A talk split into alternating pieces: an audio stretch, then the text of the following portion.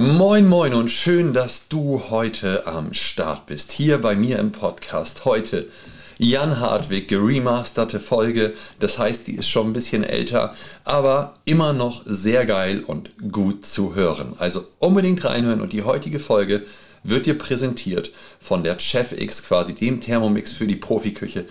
Entwickelt von Profis, für Profis, mit Köchen entwickelt. Also ganz wichtig, schau sie dir mal an auf www.chef-x.de. Und jetzt hören wir direkt rein in die Folge mit Jan. Viel Spaß dabei. Und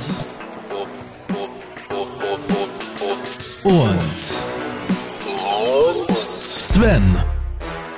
Und Sven. Der Gastro- und Hotellerie-Podcast.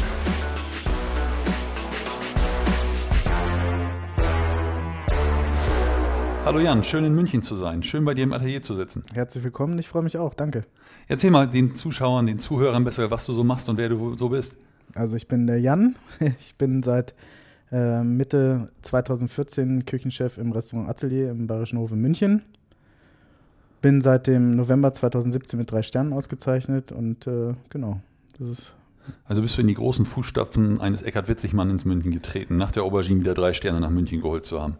Ja, tatsächlich, kann man so sagen. Zumindest jetzt auf diesen Ort, wo ja in Deutschland alles anfing mit dem deutschen Küchenwunder. Mhm. Da bin ich dann tatsächlich der Nachfolger, das stimmt, ja. Sehr schön. Wie bist du denn Koch geworden oder wie wärst du fast nicht Koch geworden? Ich weiß, worauf du anspielst. Du weißt genau, worauf ich anspiele. Das Mettklößchen-Gate. Genau. Nee, also ich bin deswegen Koch geworden, weil ich damit aufgewachsen bin. Mein Vater ist Koch und ich habe diesen Beruf schon immer als etwas ganz Tolles verkauft bekommen, sage ich jetzt mal. Es gibt ja so Eltern, die sagen, mach was Anständiges, geh nicht in die Gastronomie. Mhm. Bei mir war das Gegenteil. Also mir wurde das immer nicht nur suggeriert, sondern auch wirklich so vorgelebt, dass das ein toller, erstrebenswerter, kreativer, schaffender, spannender, interessanter Job ist. Und insofern war ich eigentlich in ganz, ganz frühen Jahren sehr begeistert davon, habe zu Hause mitgeholfen, wenn es ums Kochen ging und das sind, sage ich jetzt mal, früheste Kindheitserinnerungen, so mit 4, 5 hat das angefangen, wo ich dann das wirklich schon toll fand und mir gedacht habe, ich will das machen. Das hat sich auch bis heute so gehalten, da waren zwischendurch so ein paar Spinnereien dabei, wie ich möchte gerne Astronaut werden, war ich leider in der Schule zu schlecht und was man da noch alles für Voraussetzungen mitbringen muss, beziehungsweise Rennfahrer und so weiter. Das waren die frühesten Kindheitserinnerungen, wo ich dann mal abtrünnig geworden bin vom Weg. Sonst war das für mich einfach in Stein gemeißelt. Und den Gefallen tue ich dir jetzt gerne nochmal Bezug zu nehmen auf dieses frühe Erlebnis mit diesen Mettklößchen. Also ich habe es schon ein paar Mal erzählt, aber derjenige, der es jetzt noch nicht kennt, dem erzähle ich es gerne nochmal oder dem erzähle ich es gerne mal. Ich habe im Rahmen eines Schulpraktikums im zarten Alter von 15, glaube ich, ein Praktikum absolviert in einem Restaurant, ganz gut bürgerlich, in Peine. Und das war im Sommer, draußen tolles Wetter, die Freunde waren alle im Freibad oder auf dem Fußballplatz. Und ich musste dann eben, was ganz normal ist und was auch nicht so schlimm ist und einfach dazugehört, mittags eine Arbeit verrichten, die mir da nicht so zugesagt hat. Also es war eine komische Stimmung, es war wie gesagt brütend heiß, Ich war 15, und ich habe unten im Keller gestanden, das war ein ganz kleines Team, der Geselle hat Zimmerstunde gehabt, der Chef war mit der Familie, glaube ich, auch unterwegs und ich habe dann den Auftrag gehabt, mach diese Mettklößchen fertig und dann kannst du nach Hause gehen. Mhm. Und ich musste 2000 Stück, glaube ich, machen, das wurde immer mehr, die Klößchen wurden immer größer, weil ich dachte, okay, je mehr Menge, desto schneller ist es. Je mehr Menge, dann ist es schneller weg, ja, beziehungsweise wenn die Masse aufgebraucht ist, kann ich ja gar nicht mehr machen. Mhm. Und das war unglaublich monoton und langweilig und für mich ein Grund zu sagen, als mein Vater mich dann abgeholt hat, und wie war es, wie war dein Tag? Da habe ich gesagt, scheiße, diesen Job mache ich auf gar keinen Fall. Aber das war auch nur eine kurze Momentaufnahme. Mittlerweile weiß ich, dass das harmlos ist gegen viele, viele andere Aufgaben in der Küche, weil das einfach so ist, dass nicht alles gleichermaßen Spaß macht und kein Mensch findet es mega, wenn man 20 Lachse schuppen muss.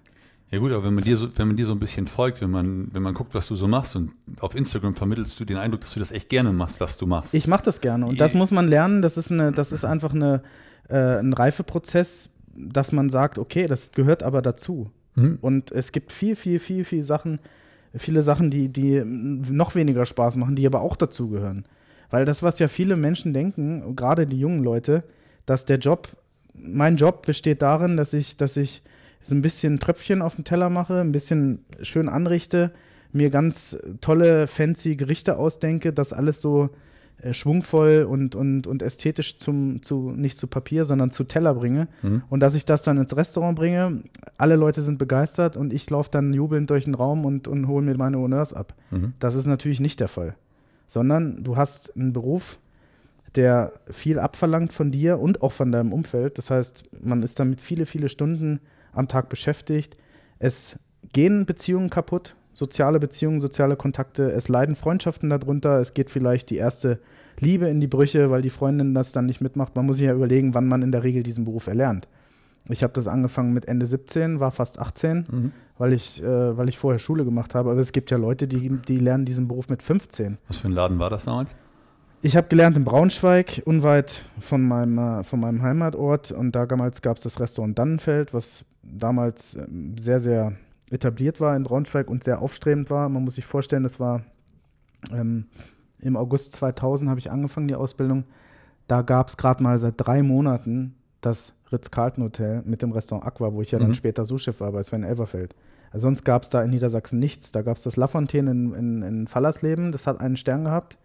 Ansonsten, es gab keinen Thomas Bühner in Osnabrück damals dann irgendwann. Es gab keinen Sven Elverfeld, jedenfalls noch nicht von dem Rang, den er dann irgendwann auch hatte und immer noch hat, Gott sei Dank, beziehungsweise natürlich auch wohlverdient. Da war das Dannenfeld schon das erste Haus am Platz. Und da habe ich meine Ausbildung gemacht. Und das Gute an dieser Ausbildung war, dass das eben ein duales System war. Wir hatten ein Bistro, All-Day-Dining, 7 Tage, Frühstück, Mittag, Abend. Und hatten angrenzend dazu ein kleines Gourmet-Restaurant mit ein paar Tischen, welches dann, als ich im 2. Lehrjahr war, den 1. Michelin-Stern bekam. War super spannend, das mitzuerleben, da ein Teil sein zu dürfen.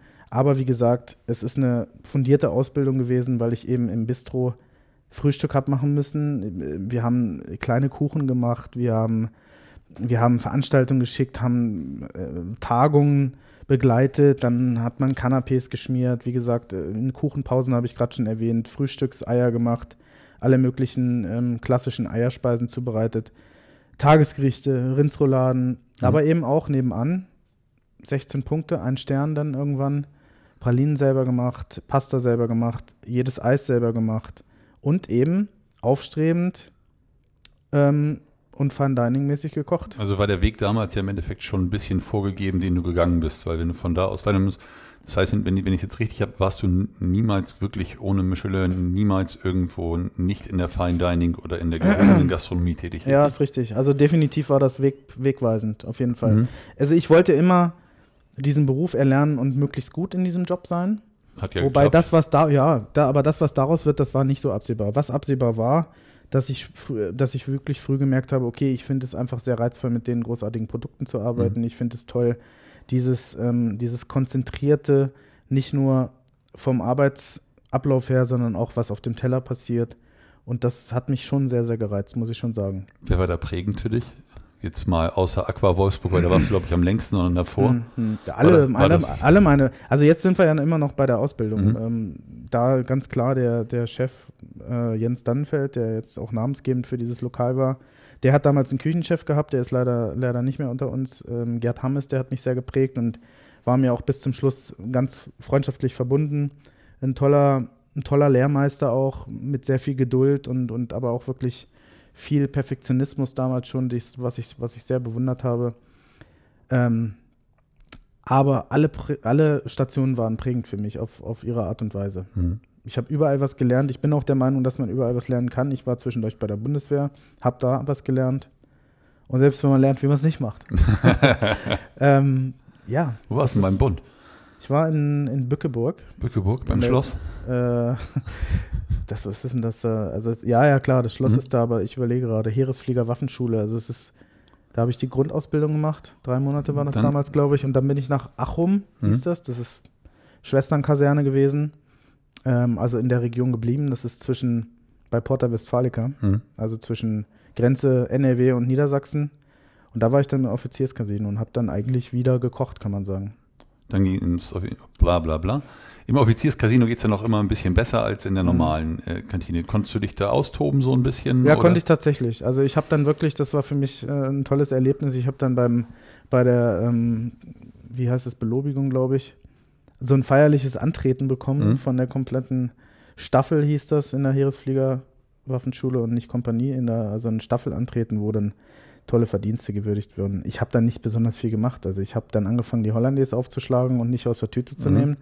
Und ich habe ein bisschen rumgespielt. Das ist das, woran ich mich jetzt noch erinnere, was das Dessert angeht. Ich weiß noch, da habe ich so ein Zuckergitter gemacht, wie man es da so in den Anfangs 2000ern gerne gemacht hat. Diesen Karamell, ganz genau, ja, dieses Zuckergitter. Maßlos zu süß, viel zu hart. Aber früher war das geil und alle fanden es toll und sah schön aus. Und das fanden die alle. Die fanden das gut, dass da ein junger Mann, der es eigentlich nicht machen muss, weil es war ja meine Pflicht, diesen Dienst im wahrsten Sinne des Wortes abzuarbeiten, aber ich habe es eben das Beste draus gemacht und wollte mich einfach ein bisschen selber bei Laune halten. Dass ich einfach, wenn ich diese 9 Monate Pause von meinem Job mache, dass ich das auch ein bisschen sinnvoll mache. Und deswegen war das letztendlich auch eine ganz gute Zeit. Ich kann da nichts Negatives zu sagen. Nö, so einige nicht, auch wenn man sich Dieter Müller anguckt, damals bei der Bundeswehr und ähnliche andere, die in einem Offizierscasino gekocht haben. Ja. Ich denke, ist eine Zeit, wo man sich austoben kann, ein bisschen den Umständen zwar entsprechend, aber halt auch in relativ jungen Jahren relativ viel Verantwortung kriegt. Ne? Genau, und es ist ja immer das, was du selber draus machst. Absolut. Ja. Und von da? Von da war ich dann in Berlin. Das war jetzt, wenn du sagst, jetzt Sterne die ganze Zeit, das ist zugegebenermaßen eine Zeit gewesen, die jetzt nicht ganz so besternt war, einfach weil es keine Sterne hatte. Das war was komplett anderes. Pomp Duck and Circumstance. Also ist ja im Prinzip das allererste dieser Art von Zelten gewesen, die man heute noch kennt von Schubeck, Teatro, Witzigmann, Palazzo. Pomp Duck and Circumstance ist ins Leben gerufen worden von Hans-Peter Wodarz. Da schließt sich vielleicht auch wieder ein bisschen der Kreis, weil das ja auch eine ganz große Nummer in München war, mit der Ente vom Lehl. Und da war ich einfach aufgrund der Tatsache, weil der Gerd Hammes, den ich eben kurz angerissen habe, in meiner Ausbildung dahin gewechselt ist als Küchenchef. Und ich fand's toll, ich war damals 21, ich wollte mal in Berlin leben und ich wollte diesem früheren Chef nachreisen. Das habe ich gemacht. Obwohl, wie du sagst, in den Zirkuszelten war ja nicht die schlechteste Küche, wenn man sich das mal anguckt. Nee, ganz im Gegenteil. Es hat natürlich keine Sterne. Insofern ist das jetzt ein kleiner Riss in der Vita, wenn man so will. Aber für mich absolut lehrreich auch, weil diese Logistik, diese Organisation so minutengetreu getimt, weil das natürlich sich dieser Show, die da dargeboten wird, auch anpassen muss und unterordnen muss letztendlich auch. Aber das ist schon speziell. Also jeden Abend damals war es zwischen 380 und 450 oder so. Und dann auf den Punkt das Fleisch, pünktlich dann, wenn der Artist fertig ist. Vernünftig den Fisch gebraten. Es gab teilweise Risotto als Beilage, der darf natürlich nicht übergart sein.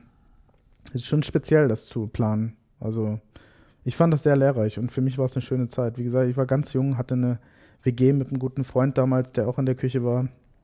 Mein alter Chef, den ich sehr geschätzt habe. Zu der Zeit war es das Richtige. Berlin im Umbruch für einen jungen Menschen, genau das Richtige. Ganz genau, ganz genau. Und dann hat es aber gejuckt und ich hatte einfach Lust, da noch einen Schritt draufzulegen, zumindest jetzt auf diese Ausbildung mit dem einen Schritt, mit dem einen Stern. Und ich hatte einfach irgendwie das Bedürfnis, da wieder anzuknüpfen, beziehungsweise vielleicht einen draufzusetzen. Und das habe ich gemacht, indem ich dann zu Christian Jürgens gegangen bin. Also es war so mein erstes 2-Sterne-Restaurant. Der war damals noch nicht am Tegernsee, sondern der war in Wernberg-Köblitz, in der Wernberg-Köblitz. In der Burg Wernberg in Wernberg-Köblitz. So, jetzt habe ich es gar nicht so einfach. Und da bin ich gelandet, habe da gearbeitet, ein Jahr. Und bin von da aus nach Saarbrücken gegangen, zum Klaus Erfurt. Ins Gästehaus. Wie lange warst du da? Da war ich 1,5 Jahre circa. Weiß ich gar nicht mehr. Ja, 1,5 Jahre. Und dann bin ich familiär bedingt. Also ich hatte schon damals das Bedürfnis, irgendwann mal im Aqua zu arbeiten. Und dann hat sich da eine Lücke aufgetan, die ich dann auch genutzt habe und geschlossen habe. Und dann war ich von 2007 bis 2014, unmittelbar bevor ich hier in München angefangen habe, war ich bei Sven Elverfeld. 7 Jahre. 7 Jahre, fast auf den Tag, genau.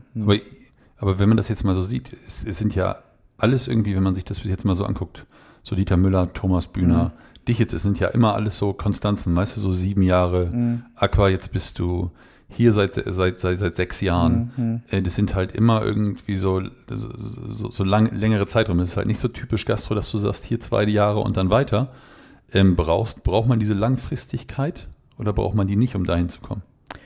Also, jein, braucht man, um erfolgreich zu sein als Küchenchef. Also ich fände es jetzt nicht gut, wenn ich jetzt in den fast 6 Jahren, die du gerade angesprochen hättest, die 4. Stelle hätte. Ja, also es kann nicht immer alles passen und es kann auch nicht immer alles klappen. Und mancher kann da vielleicht gar nichts dafür, dass er in 3 Jahren die 2. Stelle angenommen hat oder so. Bei mir passt es, bei mir hat es geklappt. Und ich finde, wenn man dann erfolgreich sein will, dann muss man auch Kontinuität und Konstanz zeigen. Und das, denke ich, habe ich nach fast 6 Jahren. Was davor die Lehr- und Wanderjahre, die berühmten, angeht, finde ich es nicht sehr schlimm, wenn man ein bisschen sprunghafter ist. Allerdings ist das einfach eine Sache gewesen, dass ich mich im Aqua relativ angekommen gefühlt habe, dass ich mich super entwickeln konnte, dass ich mich super mit einbringen konnte und weil es mir letztendlich einfach auch Spaß gemacht hat. Also nach wie vor ist das für mich eine der schönsten oder die schönste Station gewesen. Und ich habe nicht nur ein gutes Verhältnis zu Sven Elverfeld gehabt, sondern ganz früh auch ein sehr freundschaftliches, welches natürlich immer noch besteht und auch immer intensiver wird, ganz normal, so ist das bei Freundschaften. Aber ich habe da eigentlich für mich keinen Grund gesehen, wegzugehen, weil ich A, schon so ein bisschen was gesehen hatte durch tolle Restaurants wie Jürgens oder Erfurt oder natürlich auch meine Ausbildung und die Zeit in Berlin. Und ich wollte warten, bis ich bereit bin, den nächsten Schritt zu machen. Und das ist der, den ich dann getan habe in Richtung München. Und da war für mich das eine wichtige Zeit. Ich habe Sven Elverfeld immer involviert in meine Entscheidungen oder in meine Angebote, die ich auch bekommen habe. Er hat mir ganz oft abgeraten und hat mir dann aber für die Offerte hier in München auch zugesagt, beziehungsweise hat mir auch gesagt, das musst du machen. Und so habe ich es dann auch gemacht. Okay, aber sind 7 Jahre so enge und prägend, oder sind die nicht sehr prägend im Aqua gewesen? Und ist es dann nicht relativ schwer, da wieder rauszukommen und seinen eigenen Weg zu finden? Und im Endeffekt aus diesem Fußabdruck von Sven Elverfeld rauszugehen und seinen eigenen zu machen? Ja, das ist so. Definitiv ist das prägend und definitiv ist das nicht so einfach. Vor allem, weil Sven Elverfeld ein Mensch ist, der mich hat machen lassen auch. Das heißt, wenn jetzt natürlich ein Menü im Aqua serviert wird, zu meiner Zeit oder serviert wurde, dann habe ich da auch einen Anteil dran. Das hat er auch immer so gesagt. Also er hat immer gesagt, ich habe einen super zweiten Mann, ich habe einen super Stellvertreter und wir kreieren gemeinsam die Gerichte.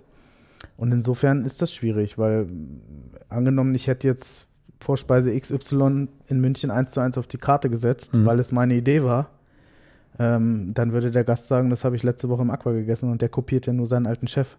Das ist natürlich ein bisschen vereinfacht gesagt und das ist auch ein bisschen ungerecht. Unabhängig davon würde ich das natürlich auch nicht machen, aber da hat man dann schon als zweiter Mann, als No-Name-Chef gegen anzukämpfen. Ich habe das damals versucht zu unterbinden, indem ich mir eine Liste gemacht habe und in der Anfangszeit die ersten 4, 5 Menüs mit Produkten geschrieben habe, mit Produkten, die ich in Wolfsburg nie oder ganz, ganz selten nur verarbeitet habe. Also ich kann mich erinnern, im ersten Menü gab es Kaninchen. Das habe ich in Wolfsburg nicht einmal verarbeitet. Es gab Wachtel, das hatten wir in Wolfsburg nicht. Es gab Steinköhler. Es gab Heilbutt, glaube ich. Müsste ich jetzt überlegen. Du hast dann probiert über das Produkt. Ich habe dann versucht, gleich grundsätzlich mich abzugrenzen, indem ich mal Produkte ausgewählt habe, die ich in Wolfsburg nicht habe. Elverfeld liebt Taube. Elverfeld liebt Seezunge, Elverfeld liebt Lamm, Elverfeld liebt Makrelen. Das sind alles Produkte, die liebe ich auch und die habe ich damals schon geliebt und die habe ich jetzt auch auf der Karte. Aber mittlerweile ist es komplizierter, ist es einfach problemlos und nicht mehr so kompliziert. Und deswegen heute fragt kein Mensch danach oder sagt, ja, das sieht ja aus wie Aqua, das ist Quatsch. Aber am Anfang war das für mich wichtig und ein gutes Tool, um mich so ein bisschen freizuschwimmen. Ist schwierig, es war auch für mich damals schwierig. Ja, meistens sind das natürlich Leute, die es sich nicht so gut auskennen, die haben das irgendwo plakativ gelesen und es gibt auch immer noch, neulich war mal einer da, der hat dann gesagt, ja, wo haben Sie denn vorher gearbeitet? Ja, habe ich ihm das erzählt? Ach, Christian Jürgens, ja, genau, sage ich doch, das sieht man ja. Ja, jetzt war ich aber 2004 für 10 Monate bei Christian Jürgens. Ja, also ich weiß nicht, was da 2020 noch von hängen bleibt. Also, ohne, dass ich das irgendwie verleugne, ganz im Gegenteil. Ich würde sagen, Christian Jürgens entwickelt sich in 16 Jahren ja auch mal weiter. So, und das sind einfach dann Leute, die haben das irgendwo gelesen und das sind so, da hat man dann zufällig noch eine Headline rausgehauen, wo die Leute, was sie schon mal irgendwie gehört haben, ach ja, Christian Jürgens, und schon ist man da in so einem Fahrwasser drin, wo die sagen, ja, habe ich ja gesagt. Das sind aber die sich null auskennen und da muss man auch drüber stehen und das tue ich mittlerweile auch. Und eigentlich, da fragt mich schon jahrelang kein Mensch mehr, wo habe ich gearbeitet, weil ich gar nicht mehr, weil entweder die Freaks wissen es und die Leute, die hier essen kommen und die sagen, ich gehe ins 3-Sterne-Restaurant, ins Atelier, in den Bayerischen Hof zu Jan Hartwig, denen ist es wurscht, weil ich habe mittlerweile meine eigene Reputation und da fragt keiner mehr, wo ich vorher war und wie ich das alles gemacht habe. Das ist sekundär. Wie verschlägt es dich denn nach München? Durch den Job und durch Christian Jürgens tatsächlich am Ende des Tages. Der ist damals von der Innegret Volkert, von unserer Chefin hier im Bayerischen Hof, von der Eigentümerin angerufen worden, weil sie sich dahingehend verändern wollte, dass sie einen Koch gesucht hat. Und der hat gesagt, ich kenne einen, der hat bei mir gearbeitet, der ist in der 2. Reihe gerade im Aqua. Das ist ein junger, aufstrebender, ehrgeiziger Typ und der möchte sich verändern. Und dann ging das ganz schnell. Elverfeld, das wusste ich, ja. Ich musste dem nicht beichten, Chef, ich möchte gehen. Wir sind da eng befreundet gewesen, das habe ich schon gesagt. Und ich habe ihn dann an allen Sachen teilhaben lassen. Und nach diesem Gespräch mit Jürgens hatte ich ein Gespräch mit Frau Volkert. Und dann habe ich sofort den Elverfeld angesprochen und habe gesagt, wir müssen mal quatschen. Ich habe die Möglichkeit, mir das in München anzuschauen. Was sagst du dazu? Und das ist wirklich was einen großen Typen ausmacht, wie Sven, der ist und der wirklich ein ganz fantastischer Mensch ist. Der hat gesagt, ja klar, tut mir das weh, aber mach das. Fahr dahin, schau es dir an und wenn es was ist, dann mach das. Und so war es dann. Ein paar Tage später war das alles unter Dach und Fach und wir sind uns hier in München einig geworden. Und dann habe ich glaube, Februar habe ich mich hier vorgestellt und Ende Mai habe ich angefangen. Also schon relativ früh. Wir haben dann einen Aufhebungsvertrag gemacht. Auch er dann wieder, muss ich sagen, typisch Elverfeld, nicht auf seine Kündigungsfrist bestanden, beziehungsweise auf meine Kündigungsfrist, sondern ganz, ganz freundschaftlich, ganz, ganz gönnerhaft. Okay, wenn das deine Möglichkeit ist, du möchtest das machen. Wenn sich diese Lücke auftut, dann mach das und ich stelle dir keine Steine in den Weg. Sehr schön. Ja. Absolut. Muss man wirklich sagen. Nee, ganz groß. Ja, ohne Frage, aber da haben sich die Zeiten auch ein bisschen geändert. Ganz uneinnützig, ja, aber so, es gibt die Zeiten immer noch. Aber Sven ist wirklich ein Typ, wo ich sage, das ist einfach bei all dem Erfolg, bei all der harten Arbeit, der ist einfach Mensch geblieben, der ist Freund und der ist einfach jemand, der auch gönnen kann. Das ist aber nicht nur mit mir so, sondern der kann auch jedem Kollegen. Ich habe den Elverfeld noch nie über irgendwen schlecht reden hören. Also das ist komplett unmissgünstig, komplett unneidisch. Sehr uneigennützig dabei. Für mich ist das ein ganz großer Mensch. Sehr schön. Ja. Und dann München, Mai. Genau. Ersten Stern verteidigt. Ja, also ich habe angefangen Ende Mai. Ich glaube, ich hatte 11 Tage.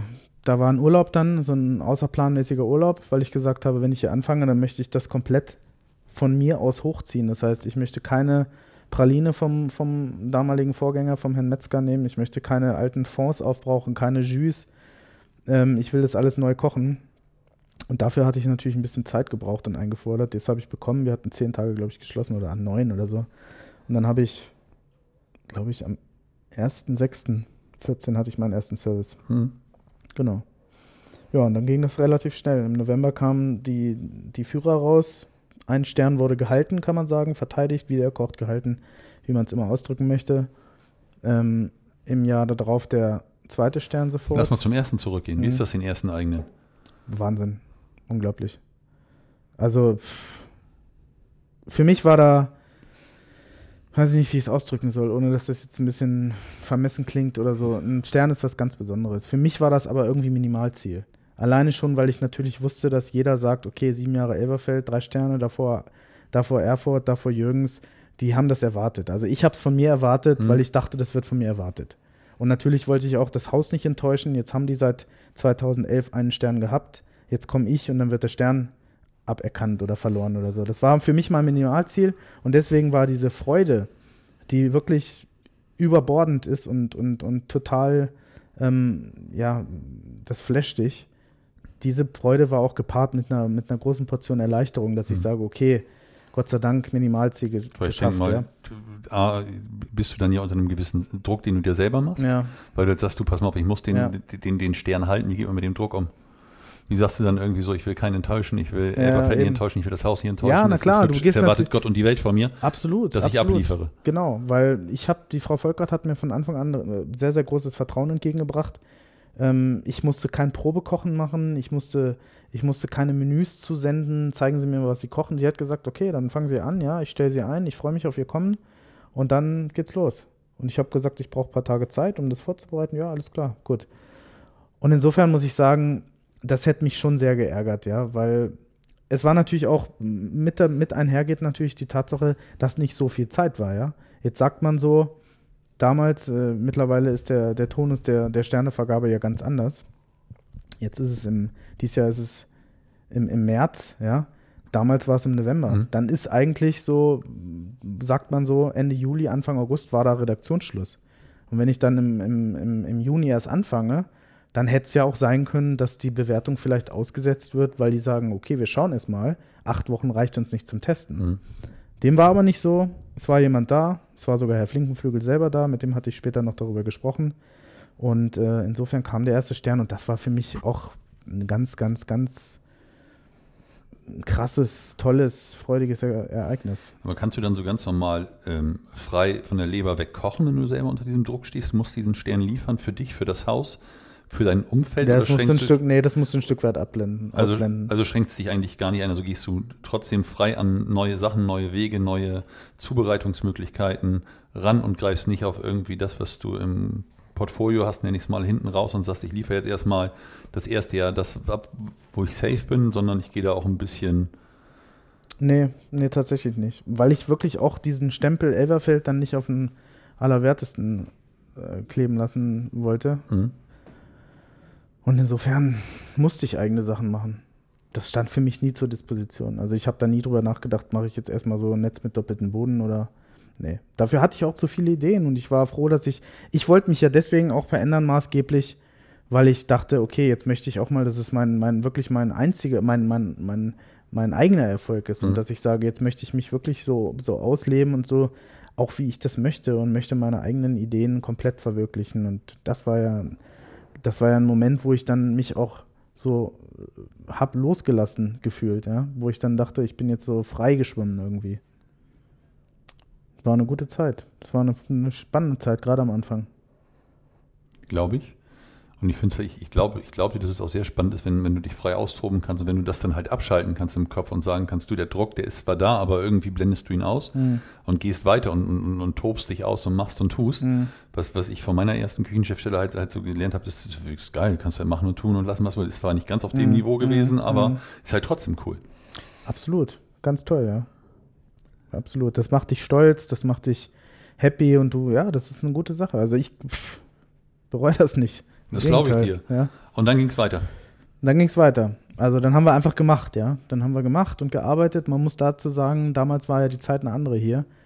Ich war zuständig für beide Küchen, also das Garden, welches jetzt unter der Leitung schon länger ist, von Philipp Fisterer, der war damals Sous-Chef von Metzger und auch am Anfang von mir. Und dazu gehörte noch der Roomservice, die Hotellobby und die Falk's Bar. Mhm. Zumindest bis zu einer gewissen Uhrzeit, bis 22 Uhr. Und das war schon speziell. Also die Küche war eins, ein Team, ein Herd, 4 Outlets, wo man kochen musste. Okay. Das war speziell. Also der eine Gartmanger hat das Club-Sandwich für die Bar gemacht, übertrieben gesagt, und hat die Vorspeise fürs Gourmet gemacht. Genau, ganz genau. Platzmäßig grenzwertig, Bierzeltgarnituren reingestellt, darauf gearbeitet, Kipper abgedeckt mit Brettern, darauf dann angerichtet. Jede freie Fläche genutzt, in irgendwelchen Nischen Tellerspinnen reingestellt, da drauf angerichtet. Ganz schwierig. Wie viele Leute waren ihr damals im Team? Wir waren, glaube ich, 16 oder so. Aber wie gesagt, für alles, ne? Und im Garten halt 3 Schichten zu covern. Und wenn du richtig Lust hast auf richtig geiles Equipment für dich und deine Küche, dann schau dir den Chef X an. Der Thermomix für morgen, für die Profiküche. Gebaut mit Profis, von Profis. Ey, saugeiles Teil, ganz ehrlich, du arbeitest viel schneller, du bist schneller am Start, kein unnötiger Schnickschnack. Schau ihn dir wirklich mal an auf www.chef-x.de und du wirst sehen, dass die beste Alternative, was heißt eine Alternative? Er ist besser. Er ist einfach besser. Schau ihn dir an. Viel Spaß dabei. Beim Weiterhören. Tschö. Frühstück, Mittag, Abend. Frühstück nicht, aber du hast dann früh, spät durch, ne? So Geschichten.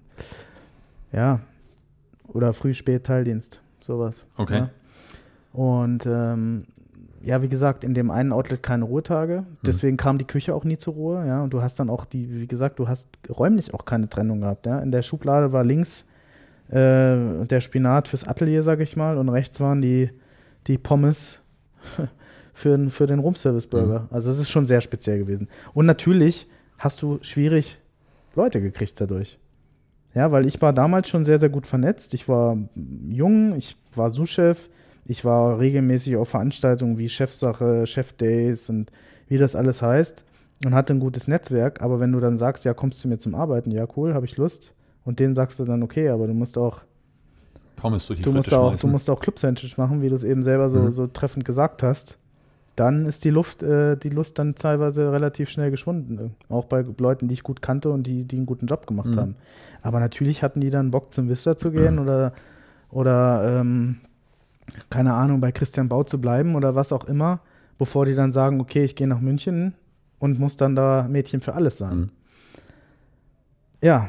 Aber es war so. Ich habe den zweiten Stern bekommen im November 15. War das noch unter genau diesen Voraussetzungen? Schon, ja, weil wir im August 15 umgebaut haben zu dem, wie es jetzt ist. Okay. Das heißt, damals war ja dann wirklich noch Ende Juli, August war der komplette Monat über geschlossen. Das ist jetzt im Übrigen auch noch so. Das heißt also, die letzte Möglichkeit für Michelin zu testen, um den zweiten Stern auszusprechen, wäre im Juli 15 gewesen. Und im August 15 haben wir dann umgebaut. Das heißt, man kann sagen, man hat 2 Sterne so gekocht unter diesen eben beschriebenen Begebenheiten. Und die Frau Volkert hat auch da ein großes Vertrauen in mich gelegt und einen großen Visionärsgeist an den Tag gelegt, dass sie gesagt hat, okay, also ich habe mich mit dir unterhalten und habe gesagt, Frau Volkert, ich glaube, wir können hier noch ganz, ganz viel erreichen, aber wir müssen das ein bisschen ändern. Und dem hat sie sofort zugestimmt. Wir haben die Küchen getrennt, wir haben eine neue Küche gebaut unter den gegebenen Synergien, das heißt, es ist immer noch unter einem Dach. Es laufen auch im Passbereich, die sich gegenüberliegen, laufen sich die Serviceteams zusammen. In Stoßzeiten, in Spitzenzeiten sind das 4 Teams. Ja? Also Atelier Garden, Falk's Bar holt das Sandwich ab und die Hotellobby holt einen Burger ab und der Roomservice holt eine Penne mit Tomatensauce ab. Dann sind es sogar 5 Teams in Spitzenzeiten. So, aber es ist natürlich kein Vergleich. Ich habe mein eigenes Team. Wir haben eine eigene Küche. Wir können uns um uns kümmern, um das Restaurant. Und wie viele Leute seid ihr jetzt? Wir sind mit mir 10. Okay. Mit mir 10. 3 in der Patisserie, 7 in der Warmen. Mich mit inkludiert. Genau. Ja, und das war spannend. Wir haben umgebaut. 15 umgebaut. 16 den 2. gehalten. Ein Jahr später 17, damals auch noch im November, den 3. Das Land unter. Ja, das war krass. Also das kannst du nicht beschreiben in Worte. Das war einfach so absolut krass. Erzähl mir, wie du das aufgenommen hast. Oder wie du es erfahren hast. Weil so mittlerweile haben so einige aus dem Nähkästchen geplaudert, wie es war, als der 3. kam. Ja. Thomas Bühner hat es bei Freunden erfahren, ist dann erstmal im Wald spazieren gegangen. Dieter Müller ist der Linkenvögel vorbeigefahren, damals im Leerbach. Erzähl du mal. Ja, tatsächlich, diese Geschichten gibt es, dass die damals noch die Restaurants besucht haben selber. Das stimmt, das kenne ich auch noch aus Erzählungen von älteren Köchen. Bei mir war es so, ich hab davon geträumt. Wie? Ja, das war, ich habe davon geträumt. Aber das war beim 2. Stern. Beim 2. Stern habe ich davon geträumt, dass Frau Volkert mich anruft und mir sagt, dass ich einen 2. Stern kriege und so war es. Kann man glauben, muss man nicht, ist aber so. Das war ganz krass. Deswegen, ich sage das nur deswegen, weil jeder Stern gleichermaßen krass war. Der 3. war so krass wie der 1. und andersrum. Und der 2. genauso. Das ist einfach eine Zeit, du kannst nicht sagen, dass der erste Stern vom Gefühl her oder der zweite weniger wert ist als der dritte. Der dritte, das ist natürlich der Olymp, ja, aber ja, das ist vom Erlebnis her, war alles gleichermaßen krass. Ich will nicht sagen, dass ein Stern weniger wert ist als zwei oder als drei, aber du kommst halt ja im Olymp, wenn ich mir überlege, wie viele Einsterne hast du momentan in Deutschland? Ja, aber keine Ahnung. 100? 300 oder so. 300, ja. Okay, wie viele Zwei-Sterne und wie viele Einsterne hast du? Ja. Klar, oder drei Sterne, ich glaube, bist du bei 11 gerade in Deutschland. 10, ja. 10 aktive gerade, ja, seitdem Lavi zu hat. Ja. Und jetzt guckst du halt, jetzt hast du halt 10 aktive 3 Sterne. Mhm. Und das ist natürlich nochmal, du bist halt ganz woanders angekommen. Also sag mal, du hast vorher Bundesliga gespielt, jetzt stehst du Champions League oben auf dem Treppchen. Mhm. Ja. Und sicherlich musst du deine Hausaufgaben auch in der Bundesliga machen, ja, aber... Ja. Nee, also ich habe einen Anruf bekommen, ich war auch im privaten Rahmen. Ich war essen mit einem Freund von mir, mit dem Frank Lühr, vom Restaurant Esszimmer. Und ich habe da mit nichts mehr gerechnet. Und gegen 22 Uhr ruft die Frau Volkert mich an. Da habe ich mir ein bisschen was gedacht, weil das eigentlich nicht normal ist, dass sie mich montags um 22 Uhr anruft und hat mir dann gesagt, okay, ich habe alles arrangiert, Flug ist gebucht, Hotel ist gebucht, morgen früh geht's nach Berlin, sie haben 3 Sterne. Und das war krass. Da musste ich dann auch erstmal vor die Tür gehen. Ja, was hast du vor der Tür gemacht? Ich habe ein Bier getrunken, ehrlich gesagt. Eine Flasche Bier. Ja. Ich glaube, ich habe sogar eine geraucht, was auch nicht so normal ist für mich. Aber ich war dann völlig überflutet mit allen möglichen krassen Gefühlen, Erleichterung, Freude. Das war, du willst es jedem erzählen, darfst es aber nicht. Ich glaube, ich habe meine Eltern angerufen und meinen Bruder. Ansonsten ist das einfach nicht in Worte zu fassen. Wenn man dir jetzt gerade so ins Gesicht guckt, ne? Man glaubt es dir halt. Ja, das ist allgegenwärtig abrufbar für mich, dieses Gefühl. Und ich finde das auch wichtig, dass das einfach auch nicht abstumpft und dass man das als etwas ganz Besonderes nicht nur in Erinnerung behält, sondern auch wertschätzt und als das betrachtet, was es ist, nämlich wirklich der Ritterschlag, was unsere Branche angeht. Und für mich ist das immer noch etwas, was mir Gänsehaut am ganzen Körper beschert, wenn ich darüber nachdenke. Und etwas, für das ich sehr, sehr dankbar bin, aber was natürlich auch letztendlich die Frucht von ganz, ganz harter Arbeit ist und vielen, vielen Jahren, wo man sich mit wenig mehr beschäftigt, wie das, was man jeden Tag macht, nämlich das Kochen und das Kreieren und das. Es ist ja viel mehr, ja. Man arbeitet mit Menschen, da passieren Fehler, man arbeitet mit organischen Produkten, die sind nicht immer alle gleich. Man arbeitet mit Gästen, die sind nicht immer gleich. Es ist, jeder Abend ist verschieden und da wirklich diese Konstanz abzuliefern, dass es dann für die Herren vom Guide Rouge 3 Sterne sind, das ist schon wirklich krass, muss man ganz ehrlich sagen. Ja, ohne Frage, aber wo nimmt man dann, oder jetzt die erste Frage, wo will man dann mit 37 noch hin? Ach, da gibt es so viel. Ich will einfach, mir macht das so viel Spaß und ich möchte einfach auch mir selber diesen Spaß behalten, dass ich sage, ich empfinde diesen Beruf als so, wie ich jetzt mit dir darüber plaudere, nämlich als großartig, als etwas, was mich sehr erfüllt, als etwas, was mich zufriedenstellt, als etwas, was mich stolz macht, als etwas, was mich fordert und etwas, was mich motiviert. Ich möchte, dass ich meine Mitarbeiter motivieren kann. Ich möchte, dass ich ein tolles Team habe. Ich möchte, dass die Gäste zufrieden sind. Ich möchte, dass die Eigentümerin Frau Volker zufrieden ist. Ich möchte, dass ich Spaß dran habe. Ich möchte die Bewertung halten. In den 1, 2 Sachen, wo es noch ein bisschen besser geht, möchte ich mich verbessern. Ich möchte internationale Bekanntheit steigern. Ich möchte happy sein mit dem, was ich mache. Und das ist ein ongoing Prozess, der jeden Tag allgegenwärtig ist. Ich möchte tolle neue Sachen machen. Ich möchte mich weiterentwickeln. Ich möchte mich verbessern. Das sind Sachen, die treiben mich schon sehr an. Und da weiß ich, dass das jetzt auch morgen nicht vorbei ist. Was treibt dich denn an, weltweit irgendwie wie bekannter zu werden? Konzeptionell oder? Schon konzeptionell. Das heißt was? Naja, in welche Richtung dann? Weil du hast ja diese Läden, die halt so weltweit sind, ist Chicago Molekularküche, du hast das Noma, du hast so Küchen, die halt nicht alltäglich sind, drücken wir es mal so aus. Ja, ich weiß, was du meinst. Ich sehe mich jetzt nicht in der Molekularküche oder so, aber konzeptionell gibt es schon Sachen, die ich gerne ein bisschen nicht verändern, sondern die ich vielleicht entwickeln möchte, ja. Sei es, dass man einfach an seinem eigenen Profil weiterschärft und dass es einfach einzigartiger wird, ich versuche mal, dass es noch klarer wird auf dem Teller und dass es einfach konzeptionell in die Richtung geht, dass man die Nachhaltigkeit mehr beachtet, dass man vielleicht die ja, dass man noch genauer schaut, was kauft man für Produkte, wie geht man mit seinen Ressourcen um und wie kann man sich letztendlich positionieren als ganz, ganz eigenständige Adresse, nicht nur in Deutschland, sondern in der Welt, weil diese Restaurants, die beispielsweise in der 50-Best-Liste ganz weit vorne sind, die machen ja einfach nicht so eine breit gefächerte Länderküche, wie ich das auch am Anfang gemacht habe, ja, ein bisschen asiatisch, ein bisschen hier, ein bisschen da, das mache ich immer noch. Aber ich würde schon sagen, dass man schon erkennen kann, wenn man sich mit der Thematik auseinandersetzt, dass das ein Teller von Jan Hartwig ist und das vielleicht einer vom Sven Elverfeld zum Beispiel. Das macht ja große Küche aus und das haben, glaube ich, alle 3 Sterneköche der Welt, aber vor allen Dingen auch in Deutschland gemeinsam, dass man die Unterschiede erkennt. Also wenn ich einen Teller sehe, ich sehe sofort, ob das Lump ist oder ob das Christian Jürgens ist oder ob das Sven Elverfeld, das sehe ich sofort. Und ich glaube, das sieht man bei mir auch. Und insofern ist das schon mal was sehr unterscheidet zu anderen Restaurants, sage ich jetzt mal, oder anders besternten Restaurants. Aber man kann immer an seinem Konzept feilen. Und für mich ist das Konzept jetzt morgen nicht im Dunkeln zu servieren. Aber für mich ist ein Konzept vielleicht, dass ich einfach noch ein bisschen mehr an meiner Identität, an meiner kulinarischen Identität feilen möchte. Wie würdest du die denn gerade beschreiben? Jetzt so Status Quo. Ja, lecker. Also es geht um Essen und Trinken. Es muss immer gut schmecken. Und das finde ich, ich möchte einfach in erster Linie, geht es mir immer um den Geschmack. Aber nochmal, ich bin schon wirklich sehr interessiert am Thema Nachhaltigkeit und am Thema Produktqualität und ja, auch wie beispielsweise wie Tiere, wie wachsen die auf, wo kommen die her?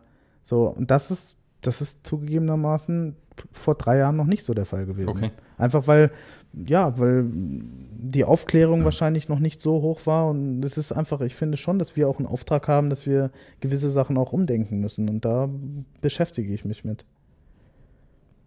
Also wird das Atelier ein bisschen grüner? Das heißt ja nicht automatisch, dass man nur noch Blättchen... Deswegen habe ich ein bisschen gesagt. Ja, ein bisschen. Ja, also, ich denke schon, ja.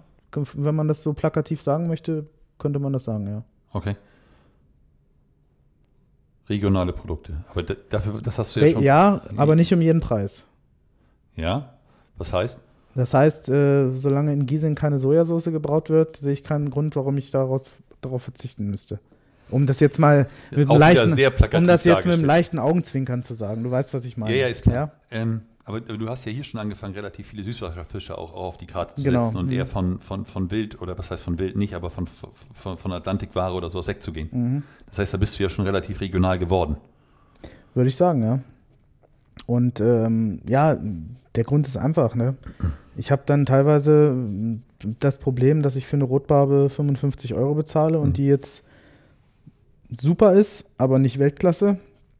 Und wenn Nikolai Birnbaum mir aus seiner Birnbaum-Fischzucht eine Seeforelle vorbeibringt, dann ist das einfach Sushi-Qualität hoch 10, weil die sind morgens noch bei ihm im Teich gewesen.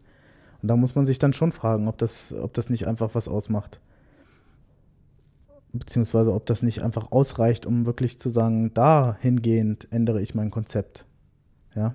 Und wie willst du dann diese Bühne dafür nutzen, die du hast als 3 Sterne, um das bekannt zu machen? Was sind da für dich so Kanäle, wo du sagst, darüber kannst du es raushauen, darüber kannst du eine Reichweite generieren? Gut, ich bin relativ aktiv bei Instagram zum Beispiel. Ja. Jetzt, weiß nicht, 78.000 oder so, glaube ich. Das ist eine Menge, da kann man auf jeden Fall dieses Tool nutzen. Und ansonsten bin ich ja keiner, der sich irgendwie versteckt. Ich suche ja auch aktiv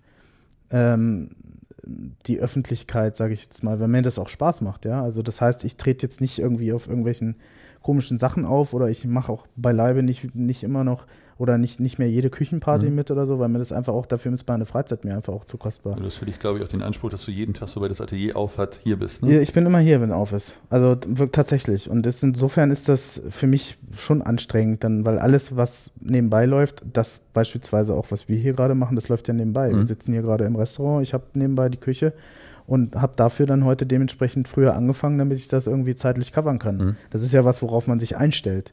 Aber das macht mir Spaß und insofern ist, wenn ich gefragt werde, dann kann ich darauf antworten. Das macht mir auch Spaß. Das merkt man, muss man ehrlich sagen. Schön.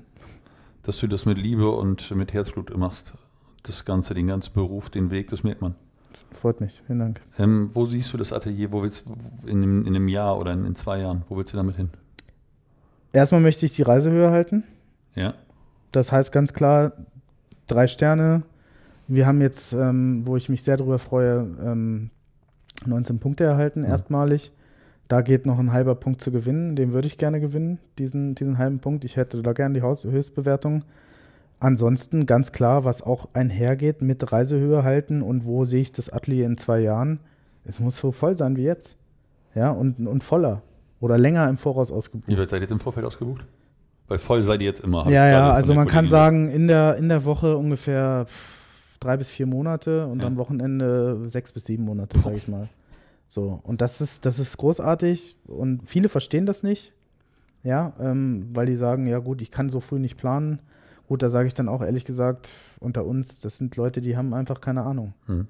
Ja, weil ich war jetzt unlängst erst im Noma und im Geranium und im Noma, da kriegst du ein Zeitfenster, jetzt wird die Seafood-Season aufgemacht, die läuft 6 Monate, dann kannst du um 16 Uhr, kannst du dich dafür akkreditieren und versuchen, einen Tisch zu kriegen. So, und das ganze Ding ist nach 4 Minuten ausverkauft gewesen. Wenn ich dem Redzepi jetzt sage, ich kann 6 Monate vorher nicht planen, dann sagt er, dann bleibst du zu Hause. Gibt es für dich nicht eine Telefonnummer, wo du anrufen kannst und sagen kannst, Kollege, pass mal auf, ich brauche ein Kitchen Table? Nee, also ich habe schon Möglichkeiten, aber... Wie war es denn? Es war großartig. Ich fand es ganz, ganz spannend. Ganz großartig. Es ist, ich kenne den René schon eine ganze Weile, weil der auch mal in Wolfsburg im Rahmen eines Food-Festivals gekocht hat, als ich noch bei Sven Elverfeld gearbeitet habe. Ich war selber im alten Noma schon einmal essen, das war 2008, glaube ich. Mhm. Ich fand es unglaublich expressiv, ich fand es ganz spannend, ich fand es ganz toll alles und sehr, sehr ästhetisch. Dieses ganze Areal, was 2000 Quadratmeter fasst, ist unglaublich durchdacht und ästhetisch und schön und alles für den Gast. Ich habe mich da sehr wohl gefühlt und ich hatte ein ganz tolles Esserlebnis da. Was war das Beeindruckendste? Welcher Gang? Alles war großartig für sich, beeindruckender als das Essen und das war beeindruckend und es war alles lecker, ich will das gar nicht schmälern. Produktqualitäten exorbitant gut, es war ja das Thema Seafood bei dem Essen. Das war alles großartig, da jetzt eins herauszunehmen, ist schwierig. War alles toll. Was mich da wirklich geflasht hat, ist diese Großzügigkeit, wie die Tische stehen, so viel Kellner, so viel Köche, so viel Platz, so viel Raum für Menschen, die anderen Menschen was Gutes tun wollen, nämlich den Gästen. Das ist schon ein Wahnsinn gewesen. Also 2000 Quadratmeter ein Restaurant. Wie füllst du die auf dem Niveau?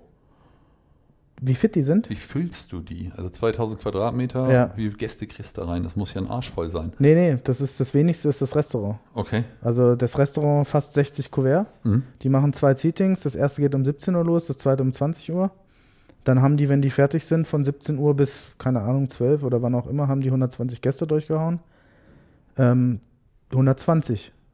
Beziehungsweise 60 gleichzeitig macht man da, um die Frage zu beantworten. Das ist aber ein 1/10 von diesem Areal. Das andere sind Versuchsküchen, Mitarbeiterkantine, Fermentationslabor, Gewächshäuser, Büros.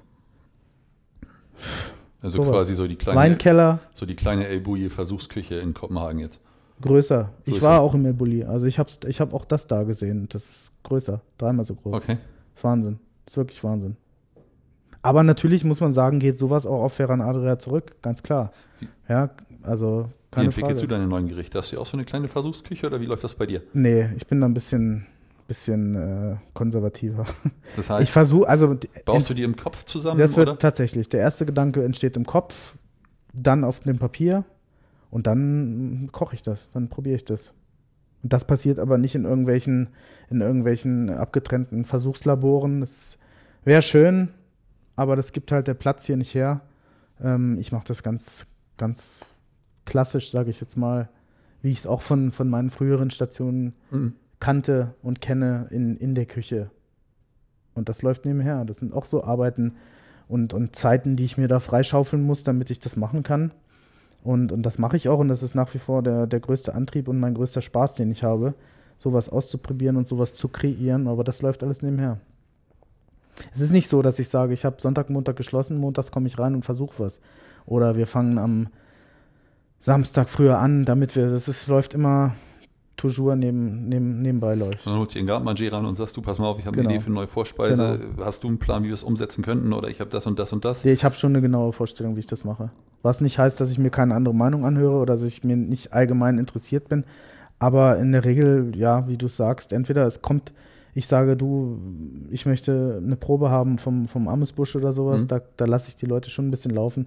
Wenn ich aber sage, neue Vorspeise, dann entsteht das eigentlich in meinem Kopf und dann sage ich den Leuten, was ich gerne hätte. Das ist ja das Gute an so einem Team, was auch länger Zeit zusammenarbeitet. Wenn ich denen sage, mach jetzt mal ein Zitronengel, sage ich jetzt nur mal so, dann weiß er genau, wie ich das haben will. Dann muss ich nicht sagen, also ich habe überlegt, wir machen mal was mit Zitrone. Ja, das gibt's auch, aber und dann kommen da ein bisschen die Einflüsse natürlich, die laufen dann zusammen und die Ideen und dann wird das was oder auch nicht. Gibt's auch, muss man auch mit klarkommen.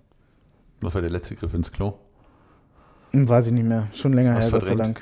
Nee, du, ich habe kein Problem, Fehler zuzugeben. Ich bin sehr reflektiert und ich habe überhaupt kein Problem damit zu sagen, okay, das war jetzt scheiße, oder ich habe auch wirklich, wirklich kein Problem damit zu sagen, Entschuldigung. Ja? Ich finde, es gibt auch Menschen, die können sich nicht entschuldigen. Ich gehöre nicht dazu. Ich treffe nicht immer den richtigen Ton. Ich bin nicht immer der Einfachste.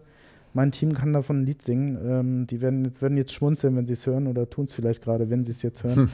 Aber Fakt ist, es kann keiner mir absprechen, dass ich nicht reflektiert bin und dass ich mich nicht entschuldigen kann. Und insofern, aber was das Gericht angeht, kann ich dir nicht mehr sagen. Weiß ich nicht mehr.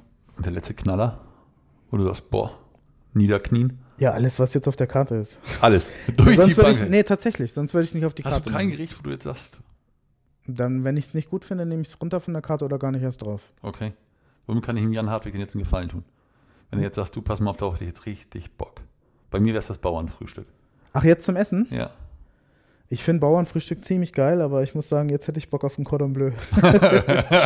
Finde ich auch geil. Also fällt mir jetzt gerade, nee, ich liebe so, also du kannst mich mit so viel begeistern, ja. Es kommt auch immer es ist auch ein bisschen stimmungsabhängig.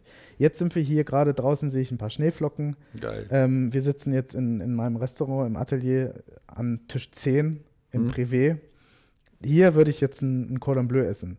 Wenn wir beide jetzt aber an der Côte d'Azur am Strand sitzen würden, dann hätte ich vielleicht Bock auf eine Bouillabaisse.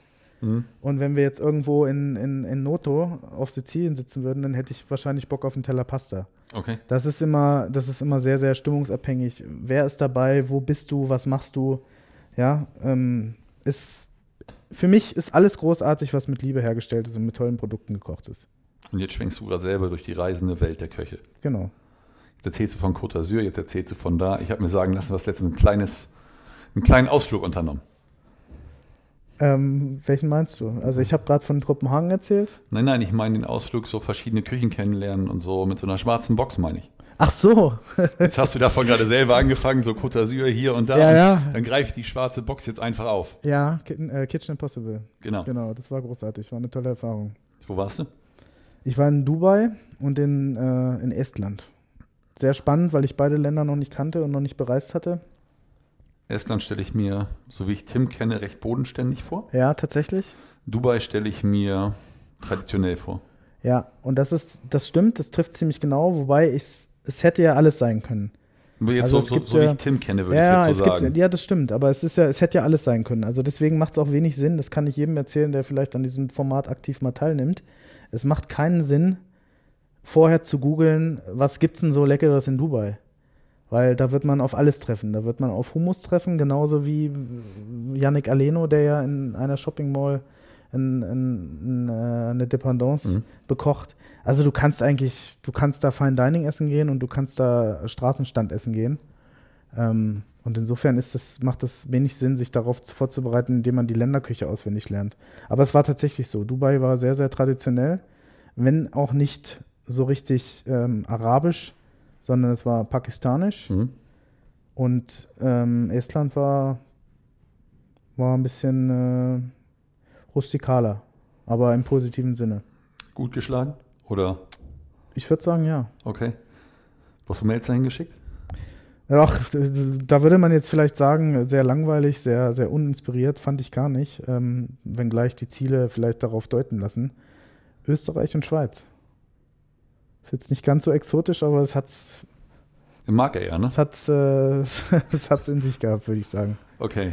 Ja, also der hat 2 Stationen gehabt bei bei Menschen, die mir beide einiges bedeuten, weil ich sie einfach schon eine ganze Weile kenne. In der Schweiz war es in Wiegelting beim Christian Kuchler, der das Taverne zum Schäfli macht, wo sein Vater Wolfgang Kuchler früher Küchenchef war. Und der Wolfgang Kuchler war dann auch der Originalkoch, zusammen mit seinem Sohn, aber natürlich in erster Linie Wolfgang. Da ging es um eine Tarte Tatin. Okay. Und jetzt sagt ja jeder, der Melzer backt nicht gerne. Stimmt auch. Und ich wollte auch jetzt wirklich nicht sagen, jetzt muss er mal wieder einen Kuchen machen, aber sondern diese Tarte Tatin, die der Wolfgang macht, die ist wirklich, würde ich sagen, 10% backen und der Rest ist eigentlich kochen und schmoren. Und deswegen war es sehr spannend. Aber ich würde jetzt nicht bei Schweiz Tarte Tatin auf die Idee kommen. Würde mir nicht einfallen. Nee, aber in dem Fall war es so. Gut. Das ist man muss ja nicht fair bleiben, oder? Wie gesagt, natürlich ist es schöner zu sagen, es ist was ich nicht erwartet habe, als wenn der jetzt sagt, okay, Schweiz, Züricher Geschnetzeltes. Ja, das wäre jetzt natürlich ein bisschen langweilig. So. Dann habe ich ihn noch nach Wien geschickt zum Heinz Breitbauer. Und auch da ist natürlich, ist er nicht drauf gekommen, dass er zum Heinz muss. Ja, wahrscheinlich hätte er gedacht, er soll einen Schnitzel machen oder so. Wo er im Übrigen, das weiß ich aus eigenen Gesprächen mit ihm, ganz, ganz große Angst davor hat. Also hätte ich es vorher gewusst, hätte ich ihn tatsächlich einen Wiener Schnitzel machen lassen.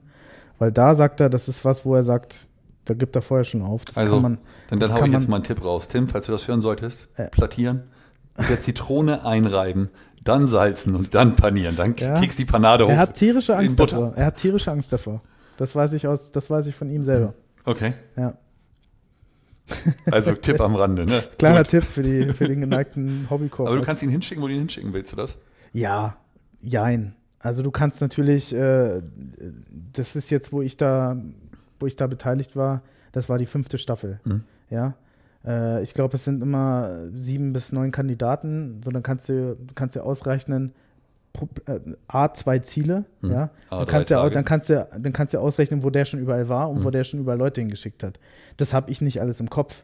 Deswegen musst du mehrere Vorschläge abgeben und der Sender entscheidet dann, wohin. Und maßgeblich die ersten Kriterien sind, war er da schon mal?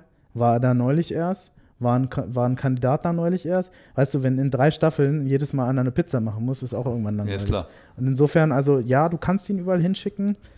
Ja, du kannst ihn eigentlich alles machen lassen, aber es muss ein bisschen in der Dramaturgie der Sendung passen und auch in die Staffel. Okay. Ja, also wie gesagt, 5-mal Pizza, 3-mal Apfelkuchen, 6-mal Spaghetti Bollo, das ist einfach witzlos. Und dann wird abgewogen, was ist wirklich interessant und was gab es noch nicht oder selten und dann wird man das machen. Dann wissen wir jetzt ja quasi, weil wir strahlen ja einen Tag später aus, ob du ihn in Grund und Boden gekocht hast, was ich mal hoffe. Also im Grund und Boden habe ich ihn nicht gekocht, das war ein harter Wettstreit, aber ich bin auf jeden Fall mit einer Nasenlänge vorausgelaufen. Ja. Sehr schön, ja. Sehr schön. Das freut mich. Ja, das hat Spaß gemacht. Das glaube ich dir. Ja. Aber das ist, denke ich, auch immer sehr geil, wenn du irgendwo hinkommst und nur eine schwarze Box kriegst und nicht weißt, was es ist und dann irgendwie machst das dann irgendwie, dass du dein Handy mit hast, dass du nochmal schnell guckst, okay, ich brauche jetzt einen Blätterteig, immer schnell nachgoogeln nachts im Hotel oder schwierig. Machst du das auch nicht? Also ich habe ja keine Ahnung, weil... Nee, also was ich gemacht habe, das ist im Übrigen aber auch nicht verboten, ich habe mich wirklich ein bisschen unters Volk gemischt am nächsten Tag und habe dann einfach mich mit Leuten unterhalten. Also es war speziell in Estland war das so, weil da gab es einfach Sachen, die kannte ich nicht oder beziehungsweise du kannst das nicht zuordnen, was das ist, ja. Da gab es so eine Kartoffel, da gab es so eine Schnitte, was ich als Kartoffel erst irgendwie analysiert habe, alleine von der Konsistenz, es hat ein bisschen anders geschmeckt, es hat ein bisschen käsig geschmeckt, hinterher kam raus, das ist so ein Käse, den die da machen.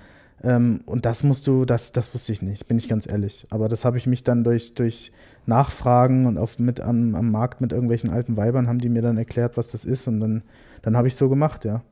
Aber dieses Googlen, man darf sich da nicht verrückt machen. Ich bin ein paar Gesprächen gewesen vorher mit meinem Freund Tim Raue und der hat gesagt, mach das nicht, verlass dich auf deine Intuition. Das bringt nichts. Das bringt einfach nichts. Also irgendwelche Sachen da auswendig lernen und nee, habe ich nicht einfach gemacht. Einfach frei von der Leber wegkochen. Genau. Auf sein eigenes Gefühl, auf seine Intuition verlassen, ein bisschen versuchen, mit Einheimischen ins Gespräch zu kommen, die dir so ein bisschen sagen können, wie es ungefähr läuft oder was es ungefähr ist überhaupt und dann einfach versuchen, da irgendwie aufgrund der des Gedächtnisses, was man noch hat vom Probieren, vom Degustieren, dass man dann versucht, da so genau wie möglich ranzukommen. Das ist das Geheimnis. Aber es ist schwierig. Es war brutal schwierig. Also muss ich ganz ehrlich sagen, das ist ein Kopf-an-Kopf-Rennen und der Tim, das ist ein krasser, ehrgeiziger Hund, der wirklich auch mit allen Wassern gewaschen ist. Und ich freue mich natürlich, dass ich gewonnen habe. Das ist da nicht selbstverständlich. Ohne Frage, aber dass Tim so ein Typ ist, ist klar. Ich habe Tim, ich saß mit Tim ein, damals hatte er das Weiße Haus noch. Mhm. Da war er noch nicht mal im Fernsehen auf Vox. Da saßen wir oben im Weißen Haus und sagte Tim, du, pass mal auf, ich mache Fernsehkoch. Und mit den Ehrgeiz, der Wahnsinn. Unglaublich. Ja. Also der hat das so vorhergesagt und hat da so hart dran gearbeitet damals, dass du nur noch sagen konntest, ja, Abfahrt. Mhm. Ja, krasser Typ, definitiv. Ja. Nee, muss man sagen. Sehr, sehr gut. Sehr schön. Was gibt es heute bei dir auf der Karte Neues? Heute gibt es einen neuen Hauptgang, eine Taube, es gibt zwei neue Vorspeisen, eine mit Lachs, eine mit Kaviar, es gibt ein neues Dessert mit Joghurt und Mango. Es gibt eine Forelle von Birnbaum, wie angesprochen. Genau. Ein neues Amis, so eine Art Zwiebelsuppe. Das gibt es neu. Dann will ich dich auch nicht weiter aufhalten. Willst du noch was loswerden an die Leute, die zuhören? Nee, ich glaube, das war ein ganz umfangreiches, nettes Gespräch. Dann würde ich sagen, Jan, ich danke dir recht herzlich für das Gespräch, für deine Zeit. Sehr, sehr gerne. Und wünsche dir gleich einen schönen, angenehmen Service. Dankeschön, bis zum nächsten Mal. Danke. Servus. Boah, Oldie but a Goldie, was für eine coole Folge. Jetzt beim Hören wieder Geilomat. Vielen Dank, dass du dir die Zeit genommen hast. Und auch nochmal vielen Dank für den Präsentator des Podcasts. Vielen Dank an die Chef X, den Thermomix von morgen, den Küchenmixer, der geiler, schneller Fixer ist. Guck ihn dir mal an auf www.chef-x.de und schlag zu. Viel Spaß, bis zum nächsten Mal. Ciao. Und Sven, der Gastro- und Hotellerie-Podcast. Wir hören uns. Bis bald.